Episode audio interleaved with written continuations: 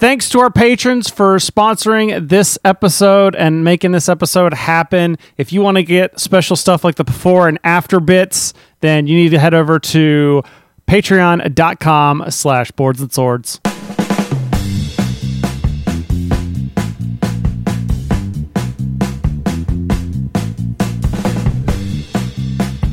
Live from Swordplay Studios, it's time for Boards and Swords. Whoop whoop yippee.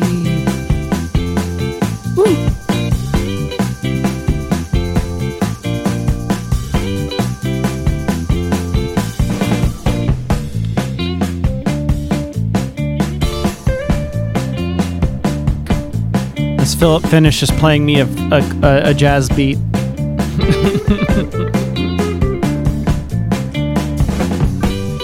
All right, that's it. That this is Boards and Swords. This is the podcast where we talk about board games, specifically bad jokes, good folks, and a little bit of games every now and then. I'm one of your hosts. I'm one of those good folks that I put in quotation marks. My name's Chris Renshaw. My partner in crime is also here as well, Mr. Philip Herbig, who's who's again just that ump, that that voice in the background you'll hear. I am I am what goes bump in the night. Oh, are you? Yes. Oh, so that's what that sound was. So, I know what evil flaps in the night. I am Darkwing Duck. I am the toaster that toasts the bread of justice, or something. It was always something like weird like that. It, it was something just so hor- Wait, that that's on Disney Plus, isn't it? I think so. Uh, I don't know. Gundam might have to wait. What do you mean? Oh, here we go. I'm the surprise in your cereal box. I was like, I could finish watching Gundam. I could watch Darkwing Duck. I don't know. I am the thing that goes bump in the night. Wait, why did it move? Uh, like the, the I was watching something and it goes, oh, oh, here it goes. I am the terror that flaps, and then I am the switch that derails your train. I'm the neurosis that requires a 500 an hour shrink. wow, that one's that one's uh that one did. that one got a little real. Like, I am the spider that nips at your neck. that's kind of kinky. Like some people are into that. It's supposed to be a kid show. well, then again, br- all, a lot of those kid shows had adult jokes thrown in there. I feel like that's what the that's the only way that the the um the animators stay sane is they're just Oh, like like they're writing silly things for kids, but we're just going like let's see how many people can actually get this. Wink. yeah, That's why you always hear like the Disney like oh he hit the ground and sex came up like the Lion King with the dirt or whatever. Yep. But uh, so yeah, it's after Christmas time, and uh, we've we we're, we're taking a break off from our normal like this would normally be a guest, but you know everyone's celebrating the hobby holidays, so there's no point in uh, you know uh, badgering somebody to to come on our poor show. So uh, but- hey, hey, hey! You want to come? Hey, hey! hey, Come give us clout! Hey, hey! uh, but we do have some news.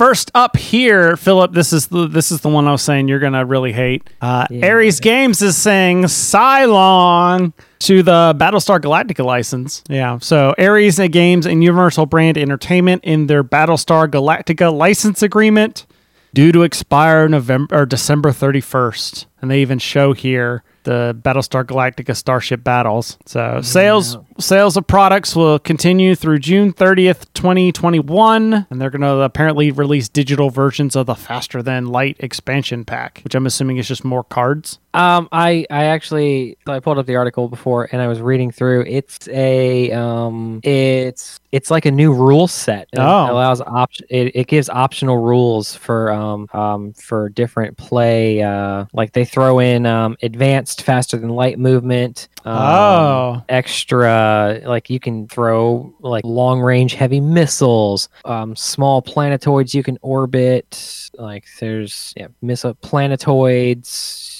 yeah different markers dust clouds so like random debris clouds you might run into in space yeah it just adds adds like probably probably went through and saw what people were homebrewing and was Yeah. like hey let's make it official and make money off of it That's a good idea. I'm going to make money off of it now. yep Hey, Philip, you're about to have a complete set of a board game. I do have a complete set of the board game Well, I meaning like that. It, is there going to have other stuff? I I went to the website. I own every mini. Okay, and they're not going to make any. There's not any other ones in the development that'll happen before. Not that I saw. Oh, well, that sucks. Yeah. the game was over before you ever played it. Right? I mean, I, I demoed it once and I bought all of it. Yeah, this is the problem of liking licensed games. Oh yeah, one hundred percent. I mean, I'm just like, if if I get any news about um the Power Rangers board game failing, I'm just Well, there will be a one man riot. at least with that, you've got like a metric crap ton, not I an do. imperial crap ton, but like a metric crap ton. Yeah, I, uh, Uh, there's, there's like there's like me and a hundred other people just keeping that company in business. Eh, not what are you talking about? Renegade? Yeah, we're talking about well, at Well, least couple, that like a couple that, hundred thousand. I- How well did that, That- last Kickstarter do? that part of the licensing division, like two hours. Yeah, I don't think that's a. I don't think that's a small trivial amount. No, no. and you got to think there's some like- that are doing like the the uh, retail versions, like the uh, the Team Covenant, Oh, uh, yep, yep. that aren't even back in the Kickstarter. So I don't know if I'd worry so much about Oh, that hey, one. look at the uh, look at the featured resources on that news page. Yu-Gi-Oh. uh, oh, that's funny. Hey, I actually should bookmark that so I know. Anyways, we'll get. uh, so another another news. This one I was when I was going through my feeds for the show, I saw this one and I kind of went, "Wait, what?" So uh, a new setting is pathfinding its way to the Savage Worlds RPG, and that is uh, Pathfinder is coming to Savage Worlds, which it's like that'd be like saying D and D is coming to Pathfinder. You're like, wait, what? uh, it's apparent like I love the way they wrote that. The, this is I'm reading from the there's a tabletopgamingnews.com. It's like Pathfinder. It's one of the most popular RPGs out there. Savage Worlds. It's one of the most popular RPG systems out there. I'm like, is it though? Like I know it's got its hardcore fans. Oh yeah, it's it's got the And I have Savage Worlds. It's over on the shelf. I've just never played it. Pathfinder, you could make that argument. Savage Worlds is like a niche, but I, at the same time, it's also like a subgroup where there's like versions of the game within Savage Worlds. Like you know, there's Fate, Oh. and then there's all people playing their version of Fate, and just like there's a Powered by the Apocalypse. I know Savage Worlds is kind of in the same same boat. Uh, but the point of this is, I, it's a new rule book that their core rule book that's going to be it's Pathfinder for Savage Worlds, and it's also going to be a Kickstarter to box set. It looks like, and I'm assuming that it's going to be. Here's the official Pathfinder world, Golarion. Now here's how you relate that to the Savage Worlds rule set. So that and and some of you might be saying like why would you do that? And I'm the only the only thing I could think of is that Pathfinder is really good about putting out new content as far as storylines and like their adventure paths and just like every month putting out a new a new part of their story. It's like an LCG where there's a new chapter every month. Same thing with Pathfinder. There's a new chapter to their their whatever their current adventure path is and i think they do two a year and they're written actually really well like that's one thing i will say pathfinder does a lot better than d&d is the original the like first person storytelling for paizo is really really good like we're going to derail here for a second because I've talked about this on a blog post, but I've never talked about it here on the podcast. I'm kind of fed up with the fact that D&D and Wizards just keep kind of doing this greatest hits thing for for D&D 5th edition. And it's like, "Oh, you remember that one adventure that people liked? Well, we remade it." You remember that one dungeon that people liked? Well, we remade it. You remember that one setting that people liked? Well, we made a new adventure using that setting. like you know the first the first scenario was tiamat you know like that's a big big you know th- ongoing monster thing uh, then the second one was the the the princes of the apocalypse was all about the temple of elemental evil classic d&d dungeon that's gotten mod that's gotten updated a couple times and that was the fifth edition version out of the abyss i don't know as much about because i didn't read through all that book but i'm pretty sure that one was kind of standalone uh, then you had strahd which is ravenloft which has been overdone several times uh, then what was after that? There was the uh, Storm King's Thunder. That was kind of that one was kind of new. Then uh, oh oh oh oh Tomb of Annihilation, which was just like, hey, let's take Tomb of Horrors and make it actually good.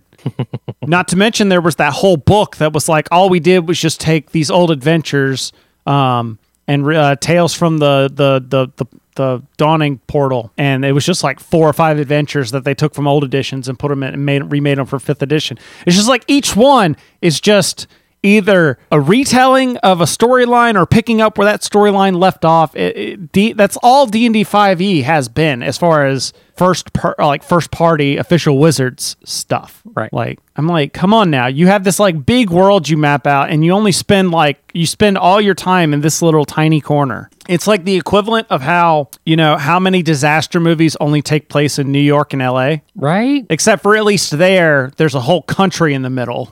There is, yes. There's you're on the opposite side. But like getting back to well, the point. uh, well, 2012 also took place in China. no. Okay, I didn't see 2012. Yeah, you didn't miss much. um, so that's the only thing I could really see for uh, the having Pathfinder and Savage Worlds is like that way. You're like, oh, I love Savage Worlds. I wouldn't play anything but Savage Worlds. But I'm a little burnout on ideas. Now I can pick up that kick or that uh, Pathfinder Adventure Path, and I have like a translator kind of thing of how I can incorporate these monsters into Savage Worlds. Yeah. So, and honestly, the, another thing about this is this is one of those products that like even though it's put out by by established companies, I feel like a Kickstarter makes sense because it's one of those like, hey, we have this idea and there's no idea if people actually like this idea. So instead of investing a bunch of money and it being a dud, we're going to put it on Kickstarter and see if people actually want this. You know what I mean? Oh, exactly. Yeah. 100%. I mean, like that's that's Kickstarter's big thing. Yeah. So, and then, uh, we're, we're going to do a thing. yeah. Last Uh, one, we're going to do a thing, and we want to see if people are going to enjoy it. Yeah, exactly.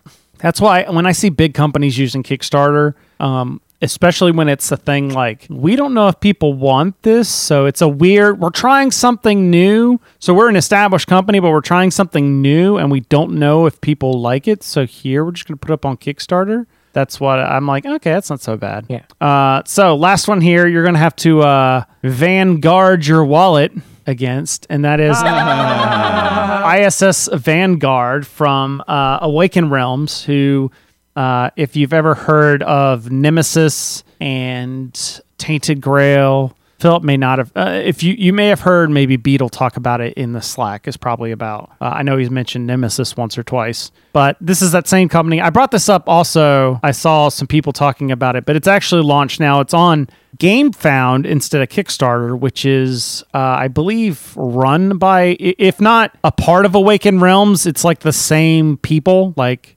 distinct company, but still similar uh, employees behind it. If you know what I mean It's not like we represent but are legally distinct. kind of where it, it's more of like hey we made this board like two separate companies but founded under the same people Okay. where it's like hey we made this board game company hey we made this game platform the two aren't a part of each other so if one goes under doesn't affect the other There you go. I mean, that's that's uh, that sort of thing. But like this game, like a lot of people don't like going away from Kickstarter because you lose some of your your. Uh, there's a built-in audience of Kickstarter, but this game funded in Yeah. like three minutes. Oh yeah, and it's been all over my um. Oh yeah, they've been doing they've been doing a huge media push, like advertising push. like I have done I have done nothing with this game specifically, Mhm. but any any board game ad always pops up with this game. Yeah, uh, almost three million dollars on their own platform, which means they're getting like all that three million dollars, just about. Jeez. Yeah.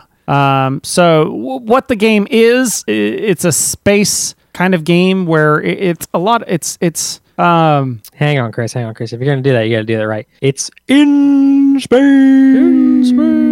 So uh, basically, it, it's a game and it has a lot. Of, it, it's a lot. There, there's that thing. So there's a lot in this game. It's like a hundred bucks for the for the base box, and you're playing a sci-fi setting where you go out and do missions, and you've got miniatures and that sort of thing. And then when you're done, you come back to the ship, and the ship is like a separate binder that you open up, and then like tell stories and do stuff that are on the ship and all the ship kind of adventures that happen along the way. So, and then there's dice and cards and minis.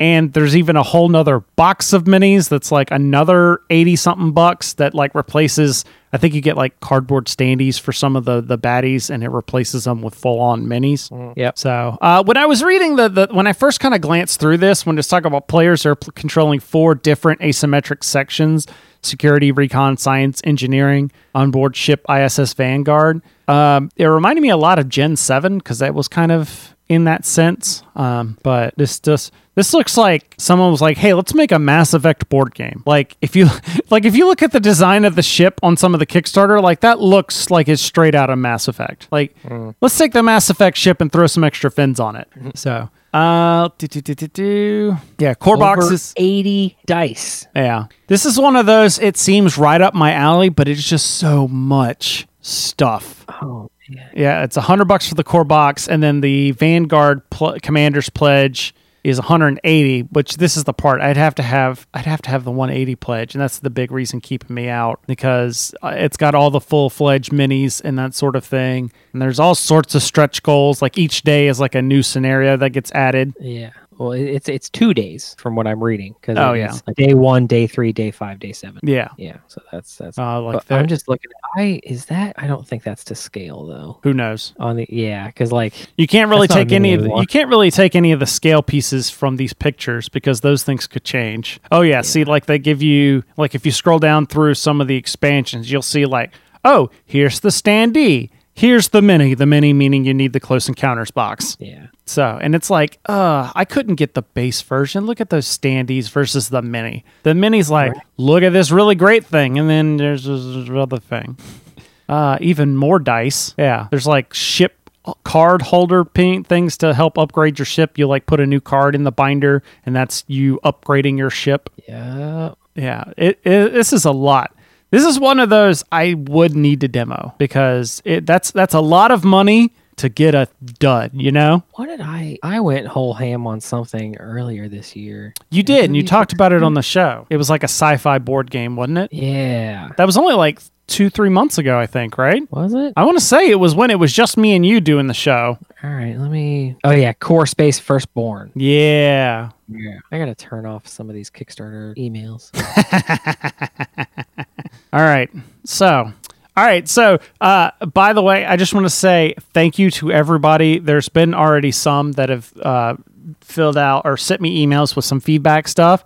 Thank you to all those. Uh, I'm going to let's let's say um, was it January is 31 days. Yes. So January 31st is when 31st is when I will stop the. The that way we've got at least for people because I know not everybody listens immediately after the show comes out. Right. So, but I will say that those of us or those few, I think it was about four or five people that already jumped on it. Each one of you is getting uh, a dice a, a, a dice package, or that you know that will at minimum contain two dice, at maximum contain other stuff that I find and put in there That's right. uh, just as a thanks for being on on your A game, and then uh, I'll choose a couple from the from the remaining that go in there.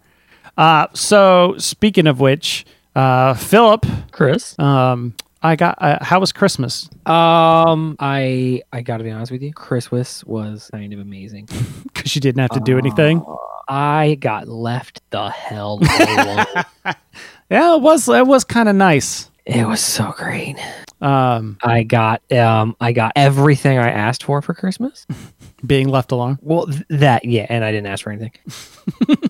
I actually got board. I. I actually got board games. You got board games? Yeah. So uh, my sister in law got me as uh, Secret Santa and uh, got me Catan Starfarers because you know we've been going we've been going big on the Catan. So I put on my Amazon list. Uh, what? I was agreeing with you. Oh, okay. Uh, we've been going big on the Catan. I put on my uh, Amazon wish list the the Catan Starfarers because I didn't want to buy it, you know, on a whim because it's like nine, 80 90 dollars because it's like a, and I was like, man, that's a lot. And then I got it, and I'm like, this is a big box.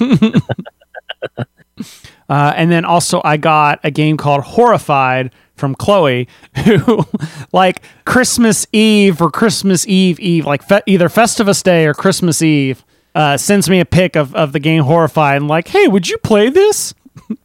and I'm like, yeah, I've actually already played that, and yeah, it was pretty cool. And I start telling her about it. It's it's a co-op game. Um, that's themed around the the universal monsters. So it's got like the Invisible Man and then the thing from the Black Lagoon and like the Blob. And you pick Oh, the okay, different yeah. monsters, and each monster has a different scenario, kind of thing. Um, and then, funny enough, like a day later, I get it as a Christmas present. I'm like, gee, go figure. So uh, I haven't broken that open, but uh, we did break open Catan Starfarers, and I gotta say, a uh, couple of caveats. A uh, started playing at three player with Chloe, but Chloe quickly lost interest, so we ended up having to scrounge our way two player. It was it was kind of a lot. She's played base Catan, but as I'm trying to explain it, she's just like eyes glazing over, like I have no idea what's going on. so we ended up just kind of like, okay, you can go do something else. We'll play, as opposed to letting it just like her trying to get out of the game as soon as possible, kind of thing. Um, so Ashley ended up playing v one, and there was a couple of rules that we got wrong in the beginning and like fixed it halfway. I'm like, oh, well, this would have sped things up, kind of. like there's a Yep. there's a. So how much do you remember about Catan? Um, I remember not a lot, but if I started playing, I'd pick it up really quick. Okay. So, um, in Catan Starfarers, it has the it has some of the base mechanics of Catan, but then with like a star uh, a space exploration game put on top. So there's like four planets at the beginning, and each one have like different points you can you can put your outposts on. Um, and like Catan, you roll dice, and each of the planets have a number. And when that number is rolled, uh, if you've got a base touching it, or if you've got an outpost touching it, you get resources, and then you can spend your turn trading and building stuff. So that's the part that's like Catan. Uh, the difference part is not only can you build like the settlements and stuff, you can build ships that like carry the so like instead of building like the outpost you build the colony ship and you put it in a you basically build the outpost put a ship on it and the ship moves it to a place and then you take the ship off when it's landed basically Okay. and then you have to rebuild the ship again for the next outpost thing so but so in addition to your normal catan phases there's a movement phase where you move your ships down the board to, to you discover these planets deeper and deeper into space which unlock new numbers that you can then like more planets rolling the different numbers to getting more resources thing um, there's also these little trade hubs where you can interact with um, these aliens to get like a special bonus uh, and, and that sort of thing. And then the last phase is called an encounter phase, which is you have this big plastic ship that's basically a, a shuffler that has like six different plastic balls on inside. So you shake this ship up and then you turn it over and there's a little space at the bottom where like think like two lottery balls can fall out Okay, yeah. except for it being really tiny. And based on those balls, determine either A, how fast your ship can move, or B, if you have an encounter, in which case somebody like, think like Scythe, where somebody picks up a card and reads it, and then you determine how you interact with that card. Yeah, yeah. But sometimes, but unlike a, a Scythe, this one is like, it could be good or it could be bad. And some of them have like flow charts. It's like, you do this. Does this happen? Yes. No. Okay. Then maybe this thing happens. Uh, and then you can upgrade your ships. And there, there's a whole lot more to the game. I'm giving a very simple, I, I, uh, again, only because I've played it once. Um, even though I I've, just, I just love one of our, our board game interactions dealing with flowcharts. It's like, do you have a lot of time? Yes. Do you have a lot of money? Warhammer.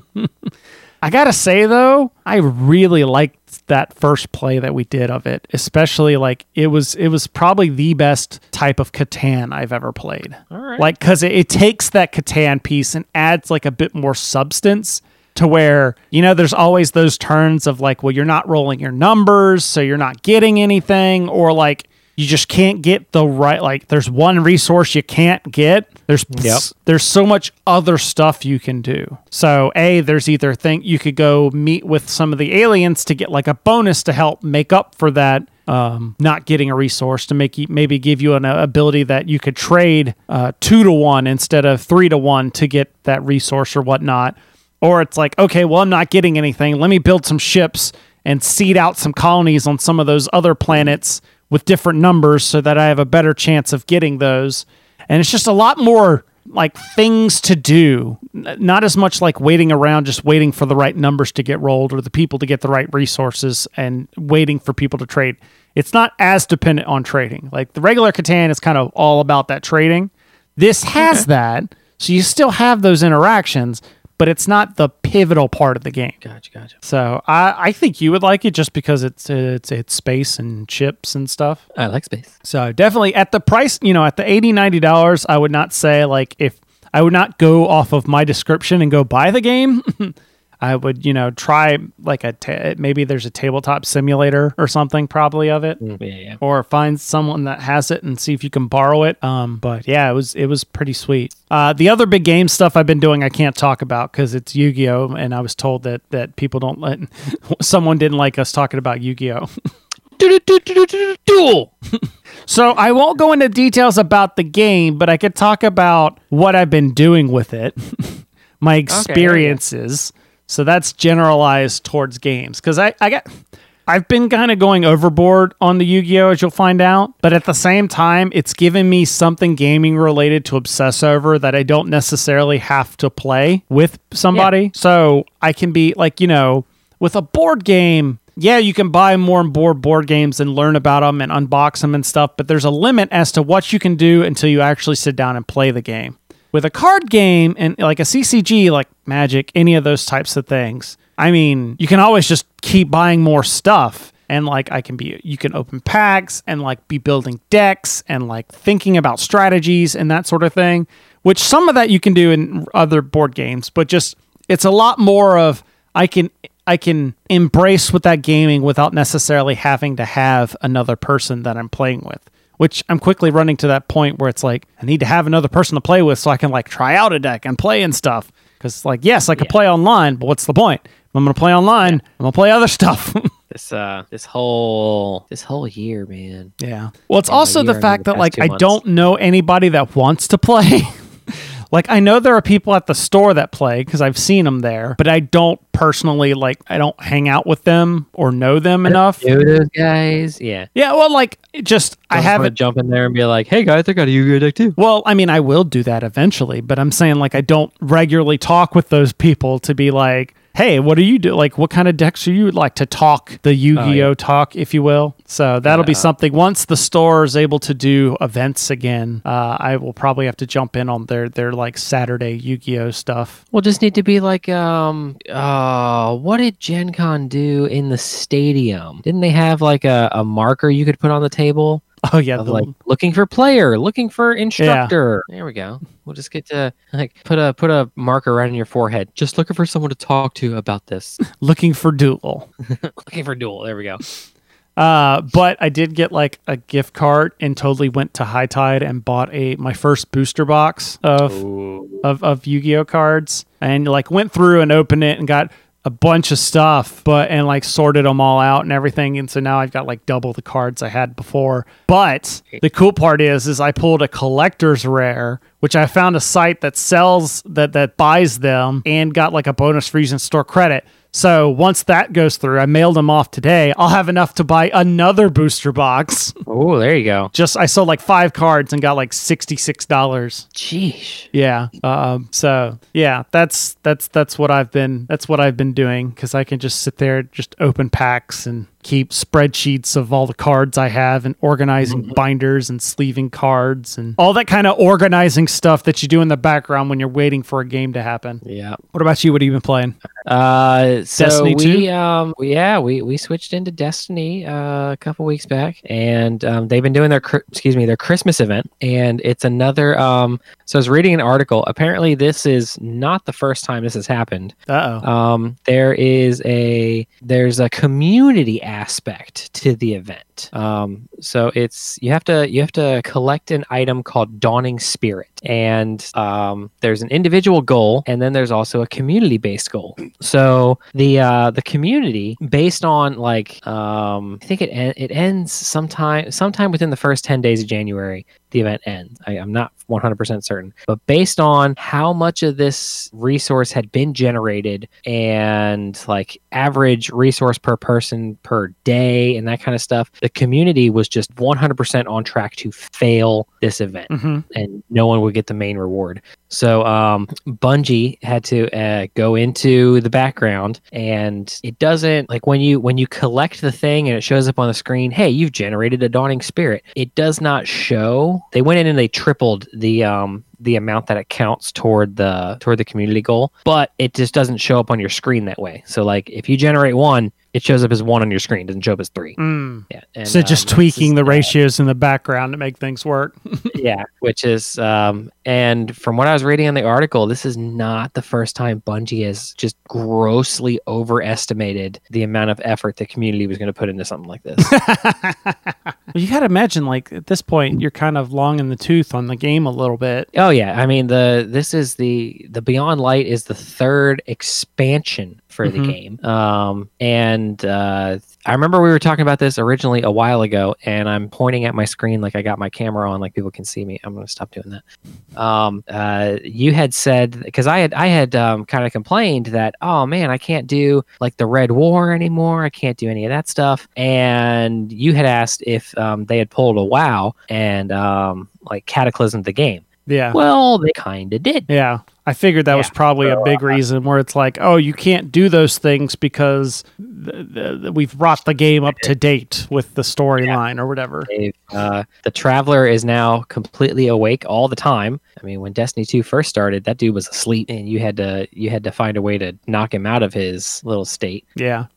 Yeah, it's uh, De- Destiny Destiny 2 is a pretty fun game. It's I like the story. We're getting into um, we're we're playing story missions now, which is great. I like doing that. And So, yeah, that's really, and then on my phone, I just play Gundam on my phone. uh, and then we'll have uh, for for those patrons, we'll probably have more Gundam talk in the after show. More Gundam talk. Also, for those that aren't patrons, uh, if you want to hear us talk about like uh, the new Star Wars and Marvel shows, and you know me recommending Gundam shows to Philip, then you need to become a patron and get the uh, after shows, which right now I'm calling the other bits. the other bit. Yeah, and so it was called the before and after. It was like the episode blah blah blah before and after. Now I'm just calling it like the Yeah. other bits. I don't know. Somebody can help me come up with a better name for like the the outtakes. I don't like the. It's because What do they um what do they call the um the the, the stuff that holds the stuff you punch out? The punch like, a board? Well, do they just call them punch boards? yeah. There's not like a special name for like the stuff you just, the the part of that you just throw out. Yeah, that's just the punch board. No, uh, that wouldn't work too well. Uh, we can figure it out later. That's right. But uh, we'll leave it in the community. uh, Community, what do you want us yeah, to? Yeah, exactly. Well, that was the, int- other- that was that was kind of the point I was going with. Thank you, Philip. Okay. You're welcome. I'm here. I'm just a couple of minutes behind. Yeah, just a little. Uh, so I will say one other thing. I, I do need to give an Arkham update. So uh, we finished our the Circle Undone campaign, and uh, I loved it. It's probably my favorite campaign that we've done so far. Uh, and then we decided we were going to start a new one that's called uh, the Forgotten Age. That's supposed to be like an Aztec themed adventure through the jungle, like Indiana Jones kind of mystery thing. Uh, so we all made new characters, and we had heard, like, I had read some stuff that people were like, just be just be ready to evade a lot instead of attacking. And I was like, okay, is it because like the enemies are really strong and powerful and whatnot? And so we we made our decks with all that in mind. Play the first scenario, and no, it has nothing to do with that at all. It's just it's bad when they when you go around killing a bunch of enemies because a lot of them have this like I think it was called vengeance keyword, which stacks every time you Oh. kill one of these things, and then like one of the then like later in the scenario.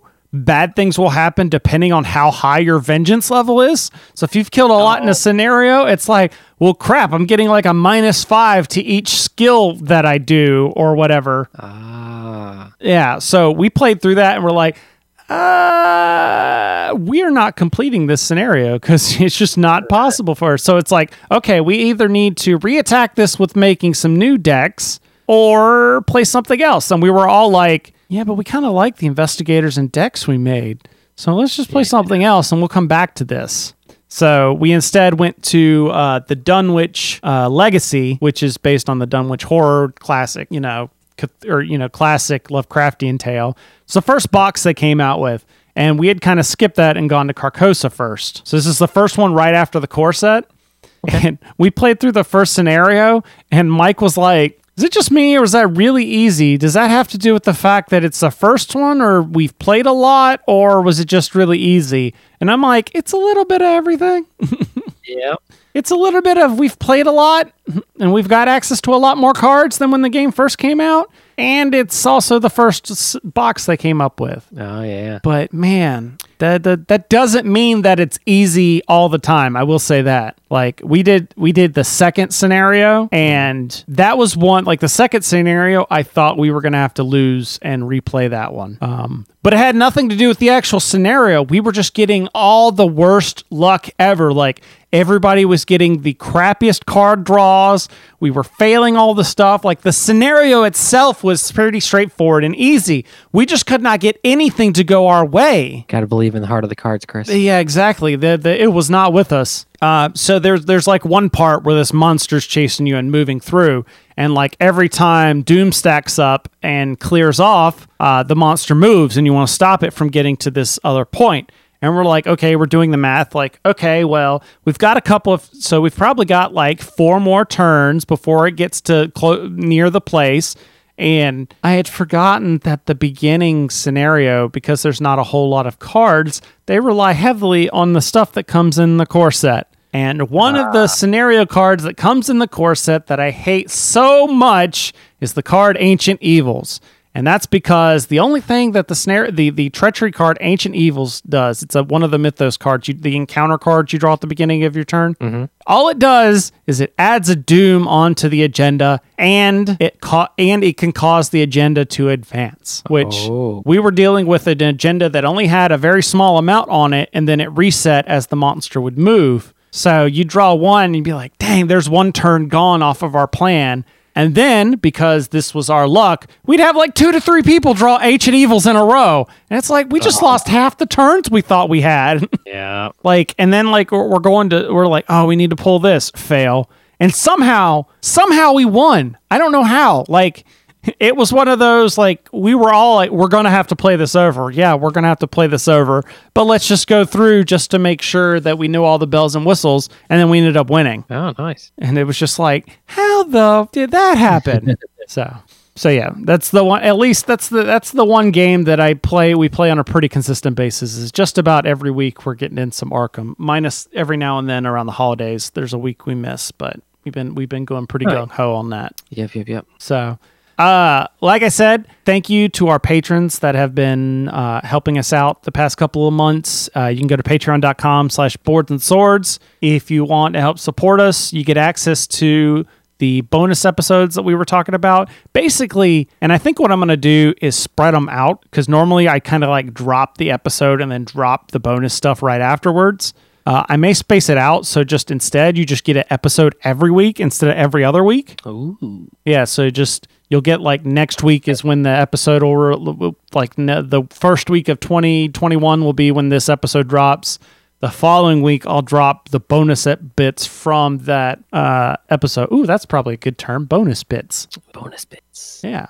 And then, you know, then the following week will be 167 or whatever. So, yeah, if you want The bonus dice. if you like everything um, that you like in this, but like more of it, like twice the amount of content and not necessarily related on board games. In fact, those of the people that are patrons, there's a special Slack channel that's called like the Clubhouse. Um, if there's specific topics or recommendations that you want us to talk about, post them in that Slack channel. Uh, only patrons have access to that channel. Uh, so, like, if there's a special show or there's a specific anime you've been hearing us talk about that you want to be like, what about this version? Or what about this, you know, show? Or have you seen this bit? Or have you ever seen this random cult classic movie? Then throw that's that's the place to throw that. Or if there's a news story, anything geeky-ish related that you want our opinions of, that's the kind of place. And you'll only hear that if you're a patron. If you're this anime right here, you don't like this anime, you suck.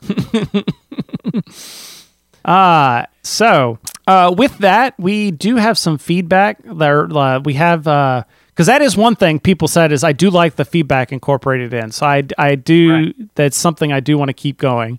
Um, but I'm going to expand it. So uh, talking about that, just to reiterate, in case you missed last episode, uh, I if you send an email, feedback at boardsandswords.com with just some feedback on what you like, don't like about the show, you are entered to win a chance of getting uh, a special package sent to you that'll have some 2020 Boards and Swords dice and potentially some other goodies in there as well. Uh, and like I said, you have till the end of January to, to submit it.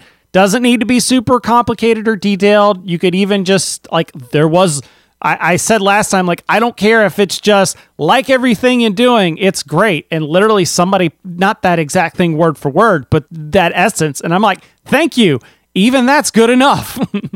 that's some sort of validation versus my brain playing tricks with me, going, maybe, maybe not. So, but replace the bald guy. Yeah. So I've been post I've, I've been posting on uh, the Facebook and Slack saying like, hey, what questions do you have for us? Uh, but I will say, if you have questions and you aren't a part to either one of those things, then you can just send questions that you have for us. Or if, is there something we talk about that you have a response to? That sort of thing. Feedback at boardsandswords.com and I will read them on the next episode or the next applicable episode per se. Um, so I have one. We got one. I got one comment in here because I didn't post it until today. Uh, Daniel Chadwick mentioned in the in the the Facebook group, he said, What is your favorite board game adjacent memory? So he clarifies, he says, Not the game you played, but something about the moment you were in playing the game. And I already know this for Philip. oh, because I won't shut up about it. Yeah. For exa- and he details his. He says, for example, my friends and I went to Gen Con 2017 and we played games in Lucas Oil Stadium. We're all big football fans, so we were nerding out to be playing board games on the 50 yard line of an NFL team very cool moment. That's one of those things that like I keep saying I'm going to do and then I never do just because it is that is a really cool thing of being like we're playing board games on like an NFL oh, field. Yeah. But just just so much going on at Gen Con that I just never get around to it. I I've actually never been out that way other than I've been outside the stadium because I parked out that way once. Oh yeah. But like I've never I, been in the convention part. Oh yeah, I went there I went in there last year. I um I had I mean well cuz like, like just to look around. Year, oh yeah, just look around. Last year I signed up for like three things total. Yeah, I think yeah, and so the rest of my time, like I really just spent wandering around, and I was like, yeah, but like there, I mean, there was so much going on, and mm-hmm. you, all the like stuff happening in the not really stuff happening in the stands, but like people are just sitting in the stands taking a break, or maybe organizing some stuff, looking at their purchases. I think I might have seen a couple people like um vlogging just right there. Bam. Yeah. Oh yeah, the hallway's great great for that kind of, and and leading up into that area. Oh yeah, and the hallway leading up to it, that was cool. Oh, that's cool. With the um, they had yeah, they had the uh, arcade cabinets again this year. Yeah, in so, the hallway. Yeah, I'll get I'll get back to your question, but just because you got us thinking about Gen Con, I want to say like if Gen Con happens this year, and if we go to Gen Con, because those could be two different things. Because you know you got to no, do. We're all gonna we're all gonna cosplay as um uh uh environmental hazard suit guys.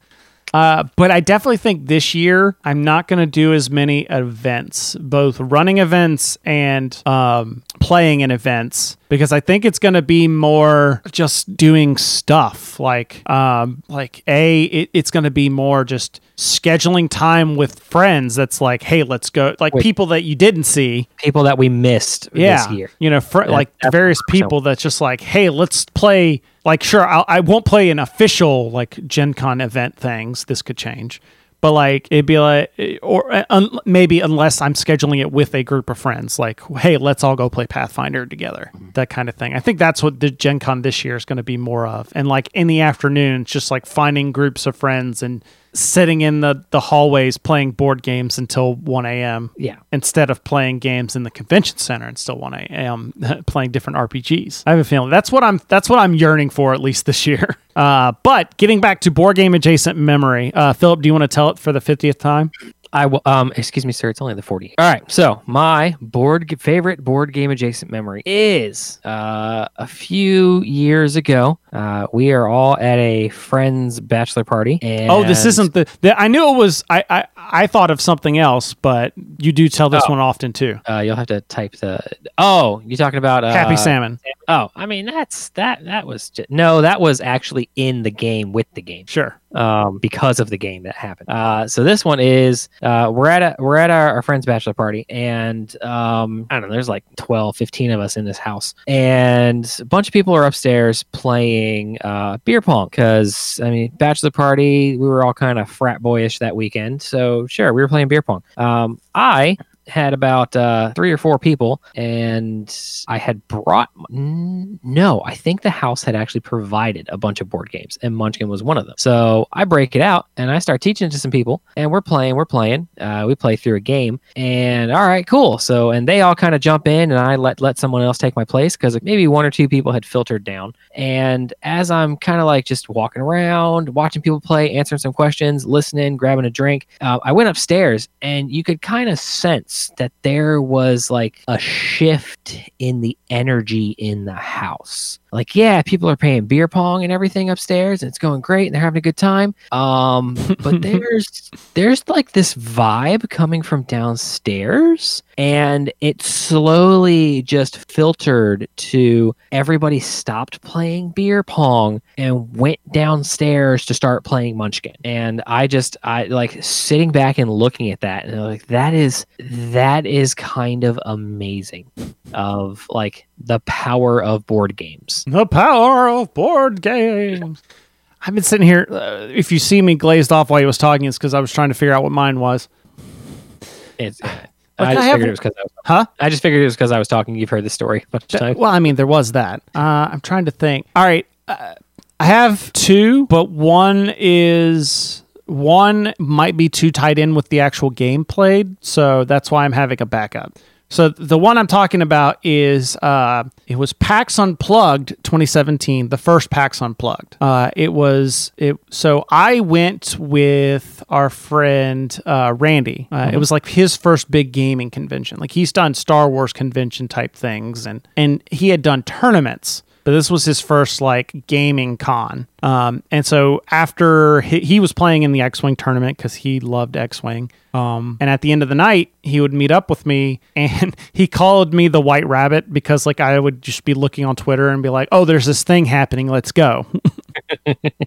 so and so there's a meetup happening here with these people. Let's go. And then he would just, he's like following the White Rabbit. So um, I got a text or I got a, I got a, a thing on Twitter um, asking to play in an RPG. Um, and was two of my friends, uh, Danny Neary and Darcy Ross, the big PB people in the the Cypher System universe. In fact, Darcy used to be one of their their marketing um, customer customer relations people. She's moved on to other things, but um, they're like, oh, we're going to be playing with this. You know, I'm not. I forget. I'm bleeping out on his, his name right now, but that's because I'm just having a brain fart. But it's the the COO of uh, Monte Cook Games is running a game, and he, she's like, "We've got an open spot. Do you want to play?" And I'm like, "Uh, yeah." And then I'm like, "Do you have another open spot? Because I've got a friend here sitting with me that would love to play." And they're like, "Yeah, sure." And so we end up. It's like 11 o'clock. We we go to like the, the meet up with them at the convention center. We end up having to move back to our hotel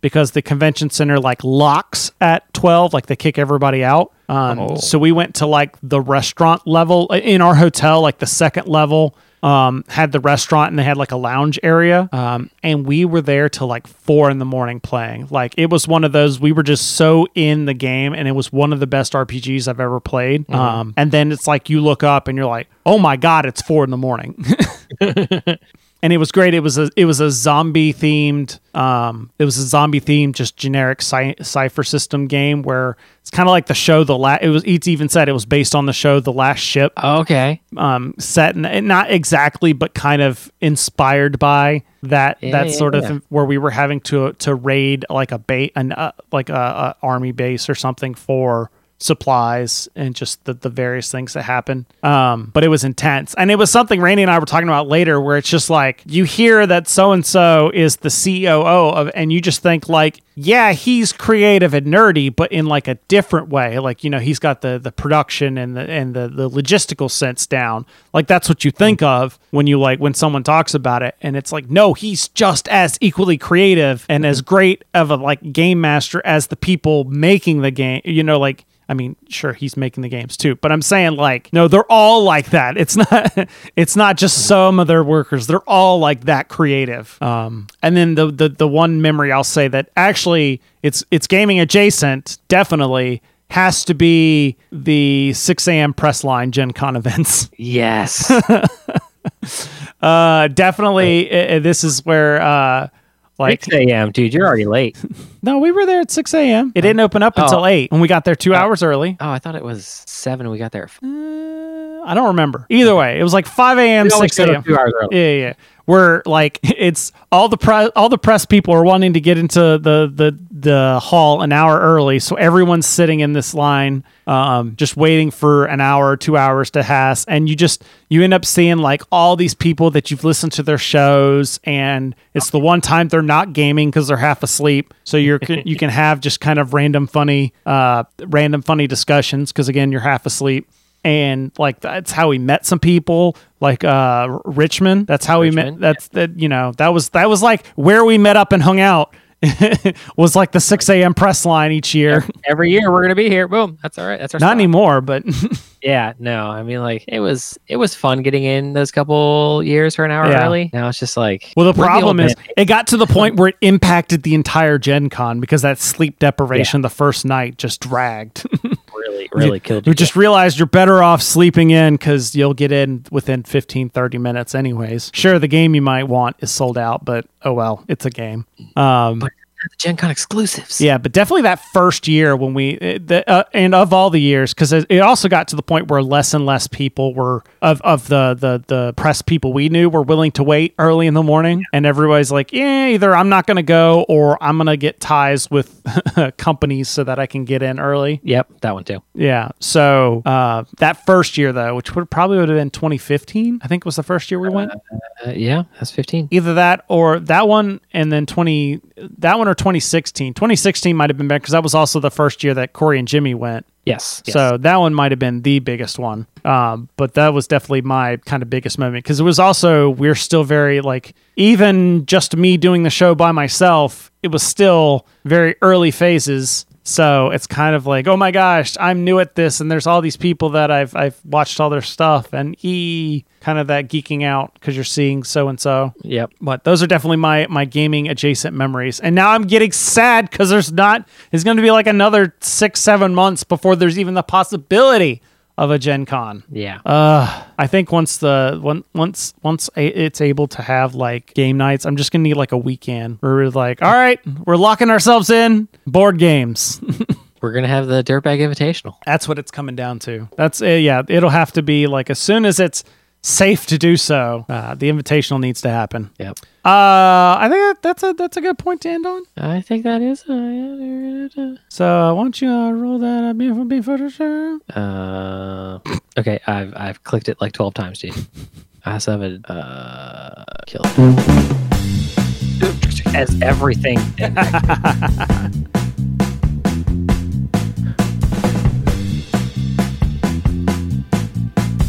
You start. You know that, right? What? I, I hang on. Uh, that's our show, everybody. Uh, thanks for watching. If you like this, you're gonna love our other podcast, The Dirtbags of Holding. That's where we take all of the best RPGs. We might even take that new one we talked about uh, today and completely screw it up in ways the developers could never imagine. All right.